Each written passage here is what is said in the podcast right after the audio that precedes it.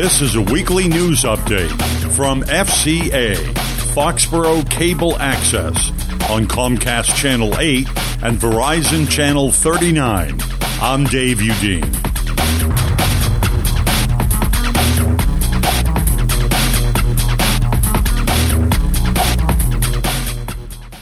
An accident that resulted in an early morning car fire on Interstate 95 in Mansfield was caused by an alleged drunk driver. State police reported the 21 year old Michael Maynard of Lakeville was at twice the legal limit of alcohol intoxication when he went off of I 95 North just south of Interstate 495 around 3:30 a.m. last Saturday morning and then struck the guardrail. Maynard, who was not injured in the crash, pleaded innocent in Attleboro District Court to drunk driving, driving to endanger, and failing to drive within marked lanes. State police said the crash caused a portion of the guardrail to stick out into the highway. Other cars then struck the guardrail, allegedly damaged by Maynard's car including at least one vehicle that burst into flames after the driver stopped the vehicle in the breakdown lane. Mansfield and Foxborough firefighters worked in extremely cold temperatures to extinguish that fire and a smaller fire in the second vehicle. No one was injured in the multi vehicle accident. Maynard is due back in court on February 26th. The Massachusetts Fraternal Order of Police has announced that former longtime Plainville police chief Edward M. Ned Merrick has died. Plainville Selectman Chairman Rod Rose said he embraced Plainville not only as its police chief, but as a citizen who tried to make our town better in areas beyond public safety. Merrick, who was in his early 70s, served as Plainville's police chief for 14 years before retiring in 2008. Merrick was a past president of both the Massachusetts Police Association and the Massachusetts Police Chiefs Association. Merrick was also a member of the statewide 9 11 Commission for about two decades and started a public safety consulting business after he retired. A U.S. Air Force veteran, Merrick spent 25 years in the Brookline Police Department, making it to the rank of lieutenant. In 1994, Merrick took over in Plainville, where he modernized the local police department, including its technology. Merrick had a wife and three children. A Foxborough man who police said struck and killed two women with his minivan and Sandwich last May has pleaded not guilty. 55 year old James Yee entered his plea to charges of motor vehicle homicide by negligent operation and a crosswalk violation on Wednesday. Police said Yee drove through an intersection and Sandwich on May 22nd, hitting 87 year old Shirley McCarthy and 69 year old Evelyn Furlong. The two women were pronounced dead at a nearby hospital. A police report shows that Yee told investigators he thought he hit another vehicle until he saw the two women. Yee's attorney declined to comment on the case after the arraignment hearing. Yee is scheduled to return to court on February 16th for a pretrial hearing. A 33 year old Dorchester resident was ordered held without bail after being arraigned last Friday on a deadly December shooting that killed a former Attleboro man. Job Williams, who was arrested in the Bronx three weeks ago, had an innocent plea entered on his behalf in Attleboro District Court to charges that included murder, robbery with a firearm, and possession of an unlicensed gun.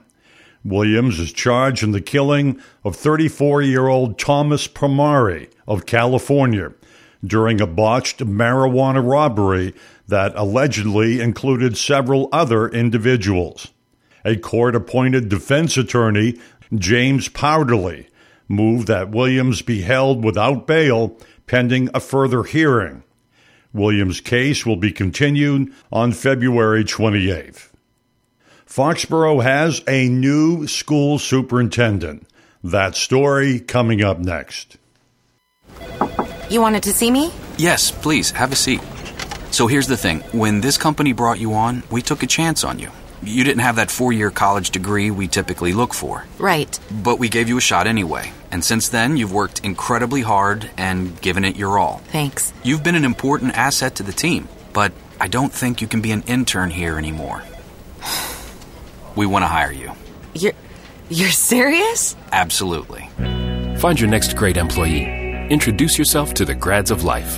Who are they? Talent worth knowing about.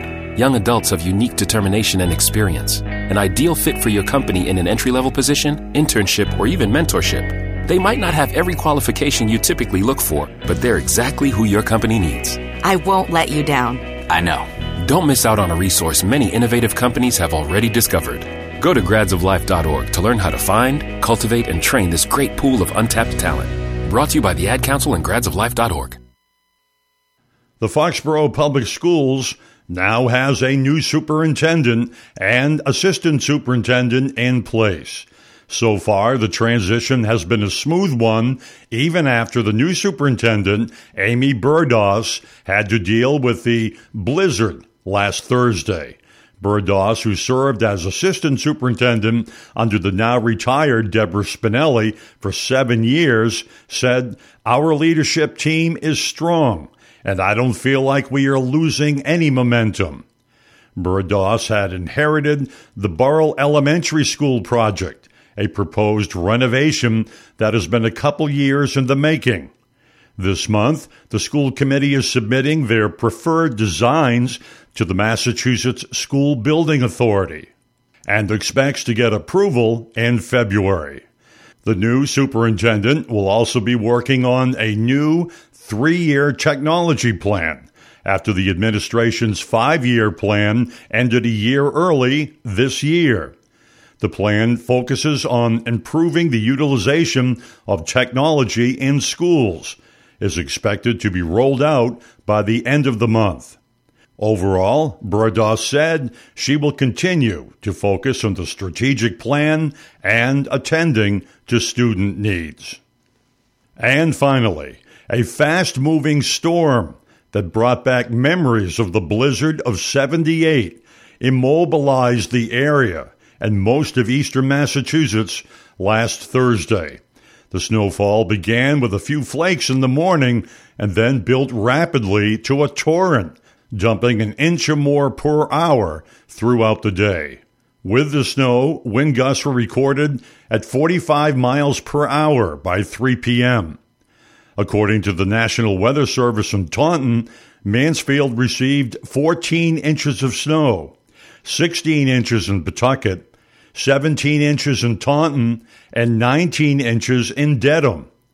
The blizzard clogged roads, shut down businesses and government offices, and kept residents in their homes.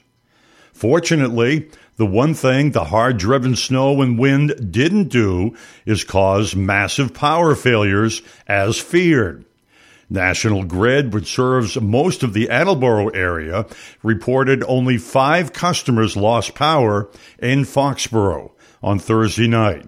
After the storm, an Arctic blast brought in gusty winds and temperatures in the single digits to below zero over the weekend creating wind chills up to minus 25 degrees below zero.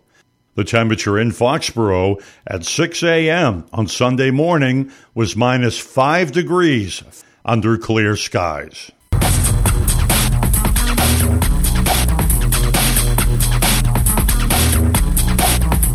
This has been a weekly news update originating from the studios of Foxborough Cable Access on Comcast Channel 8 and Verizon Channel 39.